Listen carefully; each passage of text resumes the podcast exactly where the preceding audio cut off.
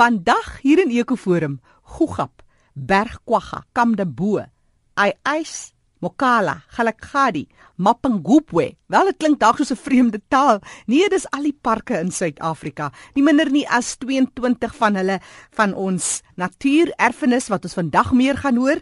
Suid-Afrikaanse nasionale parke het hulle jaarlikse bewusmakingsweek van die 9de tot die 13de September en jy is genooi. Jy kan gratis by van hierdie parke besoek aflê. Die idee van parke is al beskryf as die beste idee wat nog ooit uit die FSA gekom het. In 1870 het 'n landmeter-generaal van Montana, Henry Washbury, 'n groep gelei om die boorlope van die Yellowstone rivier te verken en een aand terwyl hulle so om die vuur gesit het, het 'n lid van die groep, regter Cornelius Hedges, voorgestel dat die federale regering die Yellowstone streek vir altyd tot die voordeel van die volk moet bewaar. Nou die gedagte is geesdriftig ontvang en vinnig deur al die kanale geloods en op 1 Maart 1872 het die president 'n wetsontwerp onderteken wat die wêreld se eerste nasionale park gevestig het. En dis nie so baie lank daarna dat Suid-Afrika ook die eerste wildreservaat geproklaameer het nie. Dit was in 1894.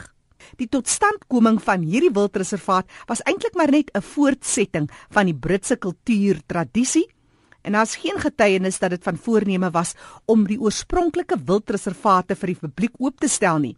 En baie van hulle grootste voorstanders was Engelse jagters wat wildgetalle wou opbou sodat hulle hulle jagtogte kon geniet. Wel en al was hierdie oorspronklike idee van wildreservate in Suid-Afrika maar vir 'n beperkte paar beskore het dit tog 'n paar eeue later vir ons groot voordeel. Ons het ook heelwat vredesparke of oorgrensparke in Suider-Afrika. Dink maar aan die Ai-Ais Rigters Oorgrenspark, die Galagadi Oorgrenspark, die Groter Mapungubwe Oorgrenspark om maar 'n paar te noem. Dis seker Tafelberg Nasionale Park wat een van die bekendste landtekens ter wêreld is, 'n bargain vir elke seevader wat Kaapstad nader. En dis op 'n helder wolklose dag dat jy die plat kruin van sandsteen met duiwelspiek en leeukop se ondersteunende spitse weerskante tot 150 km ver van die see af kan sien. Die berge van die Kaapse Skiereiland strek oor 'n afstand van 52 km as 'n ruwe rif van synevel wat oor Tafelbaai uitkyk tot by Kaappunt. En dan die besondere ryke verskeidenheid van plante. Die Kaapse blommeryk is die kleinste van die wêreld se 6 planteryke en bevat nie minder nie as 9000 plantspesies, waarvan meer as 6000 spesies of 69% endemies is. Vandag meer oor parke in Suider-Afrika hier in Ekoforum. Ek gesels nou met Dr Hugo Besuidnout. Hy is wetenskaplike en plantkundige en hy's gebaseer op Kimberley. Hy werk vir Sanparke. Hy vertel ons meer van die verskillende afdelings, dis van parkbeplanning, ondersteuningsdienste tot mense en bewaring. Ons het verskillende uh, afdelings in Sanparke. So ons sit met bewaringsdienste, conservation services as ek dit so kan vertaal, waar daar verskillende ehm um, eenhede is. So daar's 'n wildvangsgroep wat spesifiek kyk daarna. Die wildvangsgroep kyk ook na siektes en en sulke goed. Dan sit ons ook met 'n ons sit met 'n people in conservation wat jy gesê het eh, die vertaling kry ek nie lekker op my tong nie, maar maar mense maar, maar as mense in bewaring. So wat hulle doen is hulle bring jong mense na die parke toe, vertel vir hulle waar is die park daar sodat ons daai die belangrike rol van sandparke vervul in die, in die vir die, vir die nasionale mense, vir almal, vir die, nie net vir die publiek nie, maar ook vir die jongeres leer van bewaring. En dan sit ons ook met die die lig ouens wat vir ons help met helikopters. Hulle bring vir ons vlieg vir ons rond en help met wildvangseenhede en sulke goed. Dan sit ons ook met die ehm um, die ouens wat kyk dat waar hier deesdae hoor ons baie van renosters wat so ons het 'n groep mense binne in Sandpark wat spesifiek na hierdie tipe van goeders kyk. Ook na waar plante steel in die park uit maar ook hulle help hulle skakel baie by met die polisie. Ons sit ook met die ehm um, die groep wat oor parkbeplanning werk wat wat gaan kyk hoe ons 'n park wil uitbrei. Die 22 wat ons het wil ons wil ons baie keer nuwe nuwe gedeeltes inkry Ons wil ook partykeer gaan kyk waar ons 'n nuwe park aan die gang kan kry. So daar sit 'n groep daarvan. Hulle sit in Port Elizabeth hoofsaaklik uh, Mike Night En dan sit ons met ook die oorgrensbewaringsgroep. Dis mense wat spesifiek werk in hierdie oorgrensparke wat ons nou van hoor. So hulle doen daai werk ons die skakeling en so en dan soos ek sê die wetenskaplike dienste. Ons is nou reg oor die land versprei. Dis nie noodwendig dat jy net in een plek kan sit nie. Ons het die wetenskaplike kantore byvoorbeeld sit in Kimberley is daar 'n kantoor, Creer Wildtuin is 'n groot kantoor, Kaapstad is daar 'n groot kantoor, Port Elizabeth is daar 'n kantoor en in die uh, Garden Route waar daar tans is die tuinroete. Hugo, jy's nou uit die aard van die saak meer kantoorgebonde wetenskaplike. Maar um, as jy nou praat van al hierdie goeters, jy weet die heeltyd is mense hand maar oral sigbaar. Positief of negatief. Wat is van die brandpunte wat jy so uitsonder? Ja, dis 'n groot, dis 'n mond vol. Ek dink ehm um, dis die mense wat langs ons parke sit wat baie keer baie swaar kry, wat baie keer nie water het nie, dan en, en jy sit met hoe grafies met 'n klomp water. So jy sit met daai probleem wat mense moet probleem. Dis hoekom mense die mense moet vertel hoekom die park daar is. Wat kan hy vir die mense doen? Daar's ongelukkig baie keer vreeslik vir, vir die mense vertel ons gaan klomp werk skep en ons gaan 'n klomp geld inbring. Dit is ongelukkig nie heeltemal al, altyd so nie. Ongelukkig is daar maar 'n so ons probeer maar baie keer vir die mense vir te vertel wat is die belangrikheid. En dan doen ons baie opwywings. Ons het ons doen uitreikingsaksies. Bring die kinders in skoolbusse in en vertel vir hulle, maar jy gaan nooit ons gaan ons gaan baie sukkel. Sandparke self het nie die fondse om regtig meer as dit te doen nie. Ons word kry geld van die regering om ons bewaringsding te doen maar is net 'n beperkte. Ek dink die brandpunte is is byvoorbeeld medisinale plante, hout wat hulle wil kry om vuur te kan maak. As dit winter is, is dit koud. Mense soek hout, so dan's daar dooie kameeldorings aan die binnekant. Dan kan hulle nie verstaan hoekom kan hulle dit nie versamel nie. Maar daar's 'n hele biologiese rede hoekom ons nie wil hê hulle moet hout versamel en uithaal. Vir jare het sandparke vure gemaak in die Kreer Wildtuin by die ruskampe met groot harde kole en so. Ons het dit gestop en die mense was baie kwaad maar daar's 'n rede hoekom dit gestop is. So daai tipe van goed is baie moeilik. Ek probeer in party van die parke volhoubare benutting maak sodat mense kan partykeer by van die parke inkom. Ons het ons het sosio-ekoloog wat wetenskaplik is ook is wat so ons het gepraat van die mense wat met die mense skakel in die parke, maar dan kry ons ook wetenskaplikes wat van ons help om die wetenskaplike werk wat ons doen deur te bring na die gemeenskappe toe. Wat kyk na die volhoubaarheid van van dit wat ons nou wat die mense wil hê. So die mense wil graag sê byvoorbeeld dekgras hê. Dan gaan doen ons 'n wetenskaplike studie om te kyk is daar genoeg dekgras vir die mense om dit te kan uithaal sodat hulle weer volgende keer kom haal en dat die toerist nie geïmpakteer word vir met sy sy weet as hy nou Golgate wil jy wil graag 'n landskap sien met wilde diere in of mooi voëls of grasveld en so, dan wil jy nie 'n ou sien met 'n sekel wat die dekgras afsny nie. So hulle kyk na daai komponent en gaan kyk wat is die impak van dit op die plante groei en maar ook op die mense en wat is die behoeftes van die mense. So hulle praat met die mense. Die stem daarvan Dr Hugo Besuidenhout. Hy is plantkundige van Suid-Afrikaanse Nasionale Parke. Watter park is vir jou die heel besondere park? Dalk was dit 'n onvergeetlike ervaring wat jy gehad het.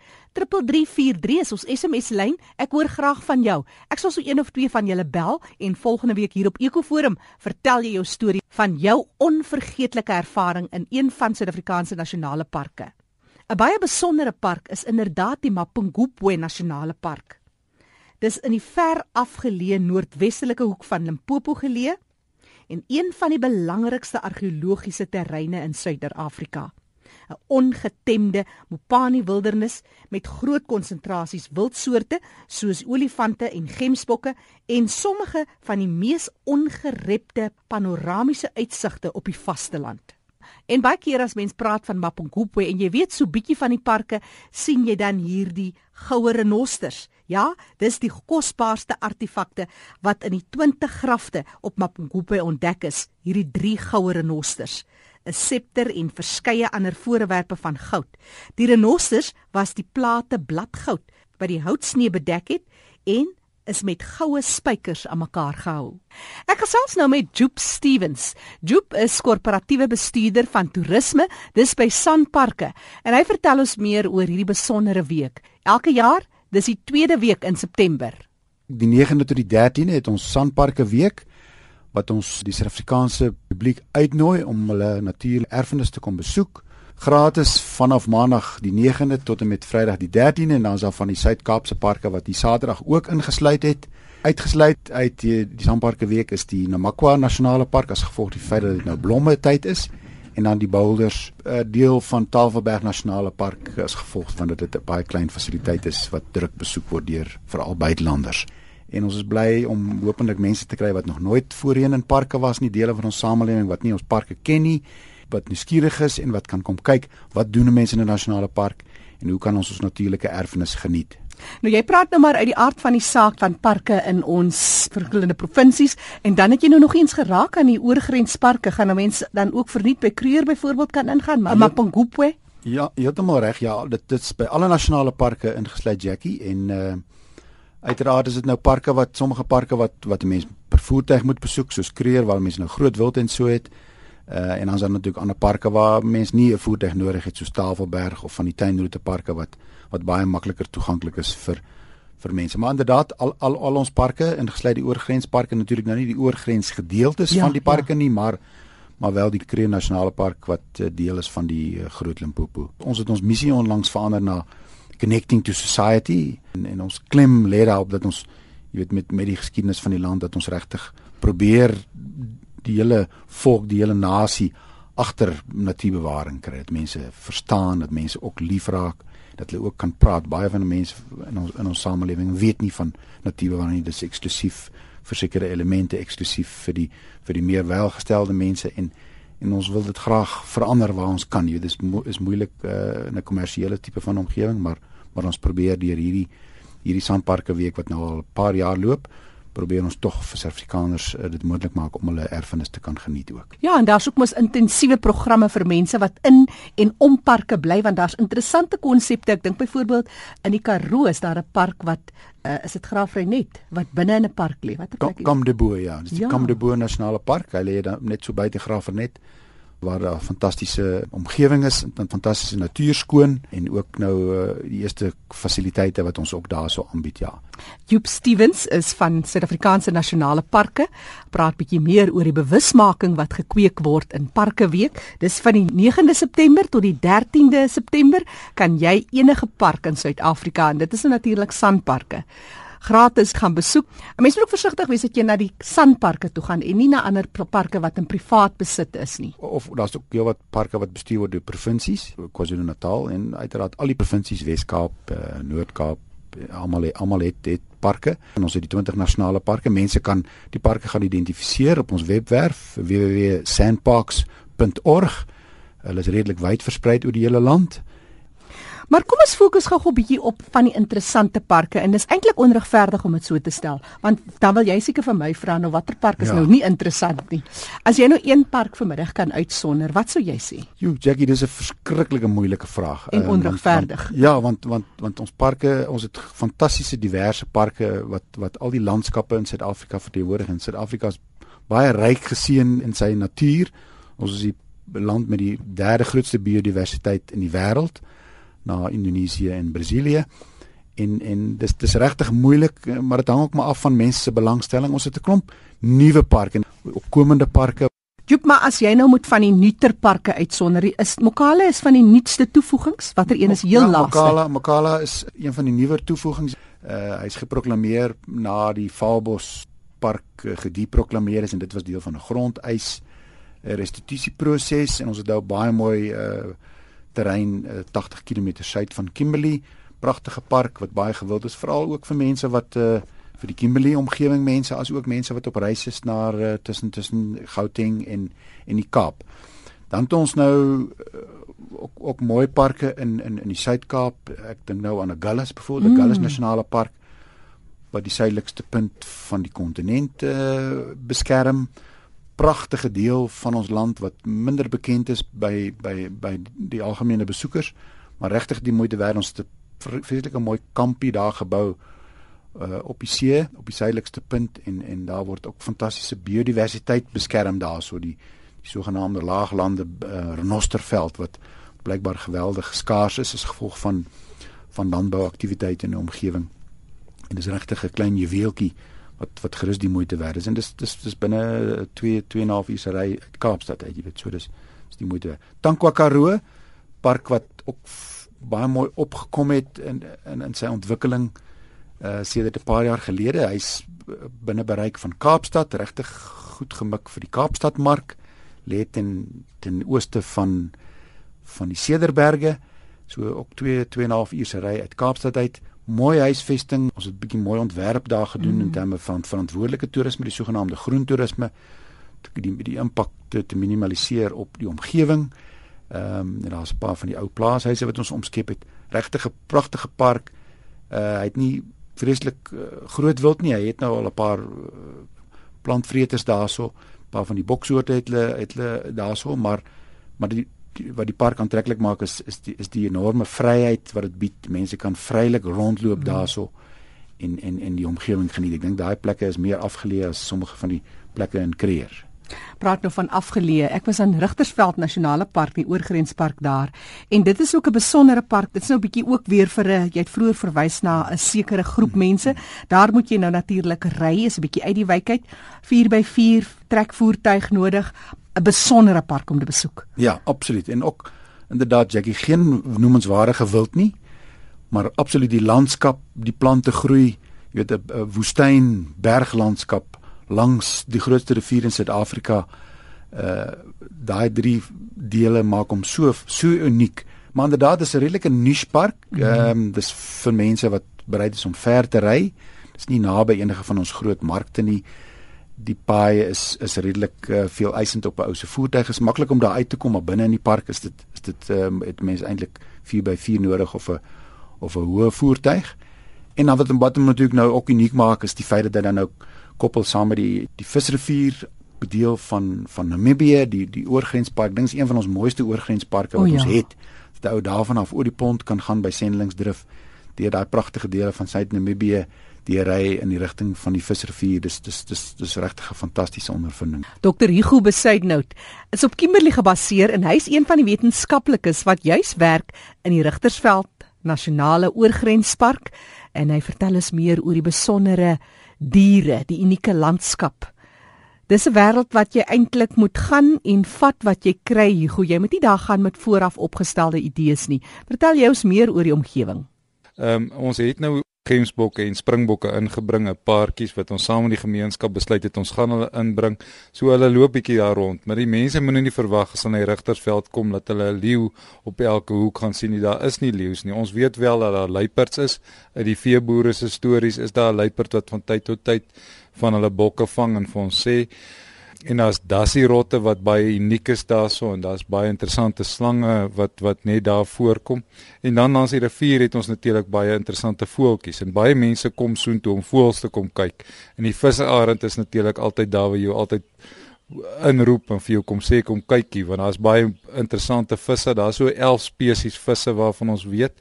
Die barbers is baie keer maklik so 5 voet 11, 5 voet uh, amper dis regtig 'n groot babers. Hy staan volwasse man.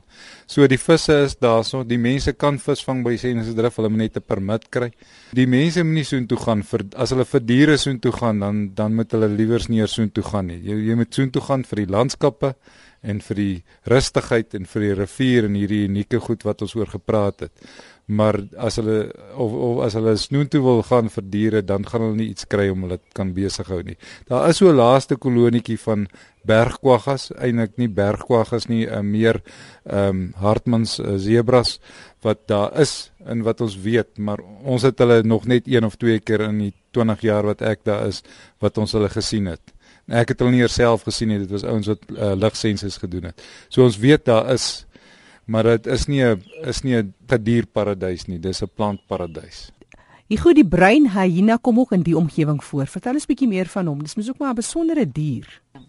Ja, die bruin hyena is nou hy's nie 'n regte uh, hy vreet vleis, maar hy's baie keer kyk hy na ander goetertjies wat hy vreet. So hy's nie 'n aggressiewe uh, uh, soos 'n rooi kat of 'n jakkals wat die veeboere gaan pla nie. Hy sal meer aas op dit wat daar vir hom gelewer word. Hmm. En ehm um, ja, ons weet van hulle maar is enkel lopers of hulle is miskien twee loop in 'n loop in 'n in 'n territorium. Dis dokter Hugo Besuidenhout. Hy is wetenskaplike spesialiseer in plante, meer spesifiek waar hy kyk is die Rigtersveld, die oorgrenspark daar in die Noord-Kaap. Dis Joep Stevens wat my ateljee gas is vandag. Hy praat oor Sanparks se nasionale week van die 9de tot die 13de September vanjaar waar jy as Suid-Afrikaner die voorreg het om gratis by enige van die parke wat uitgesonder word besoek te gaan aflê. Jy's ook betrokke by die toerisme aspek van hierdie parke. En uh, ons praat nou 'n bietjie oor Rigtersveld Park. Baie warm area, maar dis nou ook 'n lekker tyd om daar te wees. Is ja, nee, die wintertyds maar is maar gewild vir die vir die warmer dele van van die land, jy weet die noordelike, ons praat van ons no, tradisioneel praat hulle van die noordelike parke. In die ou dae het hulle praat daarvan dis Kruger, dis Galagadi, Grabies en so die dele wat in die somer redelik warm raak. Inderdaad baie gewild daarso. Maar dis 'n belangrike ding Jackie is dat ons ons kyk deesdae as as organisasie het ons 'n beleid aanvaar wat sê alle ontwikkeling in die toekoms as ook die bedryf van die huidige infrastruktuur moet moet verantwoordelik plaasvind. Jy weet in die Engels praat ons van die responsible tourism. Dis letterlik so en uh, waar ons dan nou seker maak dat ons op op drie drie pilare uh seker maak dat ons volhoubaar ontwikkel en ons praat van sosiale volhoubaarheid, so ons praat van uh, gemeenskappe bevoordeel. Ons moet die gemeenskappe rondom die parke bevoordeel eerder as om mense van ver af te kry waar moontlik. So die gemeenskap eienaarskap voel van die parke dat hulle voordeel trek uit die parke direk en indirek. En dan praat ons van uiteraard omgewingsvolhoubaarheid, so maak seker dat ons ontwikkelings so groen as moontlik is, die ontwerpe van ons geboue, ons praktyke, ons verwerking van water, ons gebruik van water, gebruik van energie, en dan uiteraard finansiële volhoubaarheid mm. sodat ons iets ontwikkel wat vir ons volhoubaar is, iets wat uh, die styl moet dan nou maklik onderhoudbaar het help nie ons bou goederes van hout in die middel van die woestyn en en dit kos ons handervol geld om dit in stand te hou nie. Dan moet ons na na 'n ander plan kyk Joep net so ter afsluiting praat nou ook van die uniekheid van elke park en ek dwaal nou lank hier by Rigtersveld maar dis hom ook ek wonder of dit wêreldwyd of daar sulke parke is want daar's 'n werkende myn byvoorbeeld in hierdie park. Dan het jy byvoorbeeld 'n dorpie wat deel is van 'n park op 'n ander gebied. Jy het uniekhede wat nêrens anders is aan die wêreld nie en dis wat ons van praat as ons hierdie natuurerfenis wil omarm en koester en osen maak. Ja, nee, dit is jy baie mense sal het, het, het verskillende sienings oor oor die aktiwiteite in 'n plek soos soos Rigtersveld. Jy weet en tog werk die formule in die park mm. en dis 'n park wat behoort aan die gemeenskap. Dis 'n gemeenskapspark. Daai daai eiendom behoort nie of uh, is nie geregistreer in Sandpark as nie. Nou dis dis dis 'n gemeenskapspark. En en inderdaad aktiewe myn daarso. Sommige mense vind dit dit steurend. Ander mense kyk aan die ander kant toe en maak vrede daarmee en en sê maar ek kyk nie daai kant toe ek ek kyk na die mooi kant van die park kyk na die rivier kyk na die fantastiese uh, landskap dit dit werk vir ons ja daar's ook van die veewagters wat nog veeposte het op mm. sekere plekke daar in die ja. park maar 'n mens moet ook net sien in die groter prentjie hoe dat byvoorbeeld as jy nou kyk na die Transhex myn wat daar aktief aktief is nee nee verseker Jackie jy weet dit is dit het nadele, maar daar's ook dan nou voordele vir die gemeenskap. Ons het baie plekke waar daar daai soort van konflik is. Jy weet 'n plek soos Mapungubwe het die het dieselfde ons ons die park wat in twee verdeel word deur deur 'n boerdery aktiwiteit. 'n Boerdery aktiwiteit wat wat geweldig baie werk verskaf aan aan die gemeenskap. Wat as ons daai plaas sou toemaak en ons maak hom deel van die park, sal ons nooit daai getal mense kan kan akkommodeer in terme van werksverskaffing nie. So dis dis formules waar 'n ou waar hy ou mee moet saamwerk vir die toekoms. Jy weet in die verlede parke die die ou ou skool van van parke bestuur van hier's die heining en dit binne in die heining bestuur ons en dit buite die heining is is nie ons probleem nie. Daai daai tyd's verby. Uh ons ons on, ons aanvaar dat gemeenskappe is is deel van parke. Uh moet moet deel vorm van parke en jy weet dit help nie ons bestuur parke as eilande nie en die res van die die res van die land vergaan in terme van sy omgewingsbewaringswaardes nie. En dis waar daai woord volhoubaar en dit is ook mekaar sal dophou. Dit is ook verantwoordelik ja. volhoubaar sal wees. Absoluut ja en en, en Samparke weet Samparke moet eintlik die leiding neem. Samparke mm. as 'n bewaringsinstelling moet die leiding neem vir die samelewing en sê mense dis hoe jy 'n gebou moet ontwerp. Dis hoe 'n praktyke bes kan volg om energie te bespaar, om water te bespaar ensovoorts. En so gesels Joop Stevens. Joop is die korporatiewe bestuurder van toerisme. Dis by Sandparke en julle webtuiste waar mense 'n bietjie inligting kan gaan opsoek wat is die naaste park aan jou is sandparks.org. Besprekings gaan ook deur julle besprekingsdepartement en daar's 'n skakel van die webtuiste na dit. Dis reg. Ja, ons het 'n uh, verskeie maniere hoe mense kan bespreek. Uh daar een van die gewildste is die die webbespreking, so mense bespreek aanlyn so te sê direk. En dan is daar ook 'n ander fasiliteit wat beskikbaarheid wys so iemand kan sien daar is uh, 'n uh, fasiliteit beskikbaar oor 'n sekere periode. Dan kan hulle 'n e-pos stuur en dan kom die bespreking min of meer op die tradisionele manier gemaak deur ons besprekingskantoor. Verder kan die mense ook telefonies met ons besprekingskantoor by Pretoria of enige van die ander hoofsentra kan hulle besprekings maak. Maar Jopas, jy nou sê van die 9de tot die 13de is dit gratis toegang. Beteken dit ook dat oornagfasiliteite vir mense beskikbaar gemaak word of is dit dag in en dag uit? Nee, hier is nou gemik vir dagbesoekers, eh, Jackie. Ehm um, so oornagbesoekers sal nou nie daai daai voordeel kan geniet nie. Oornagbesoekers word behandel soos soos soos normaalweg. Hier is gemik vir dagbesoekers mense wat wat uh, nie gewoonlik parke besoek nie uh, is is die teikengroep hierso. Net weer daai webtuiste van Joop Stevens en sy groep mense by Sandparke. Hy is die uh, korporatiewe toerisme bestuurder. Dis www.sandparks.org.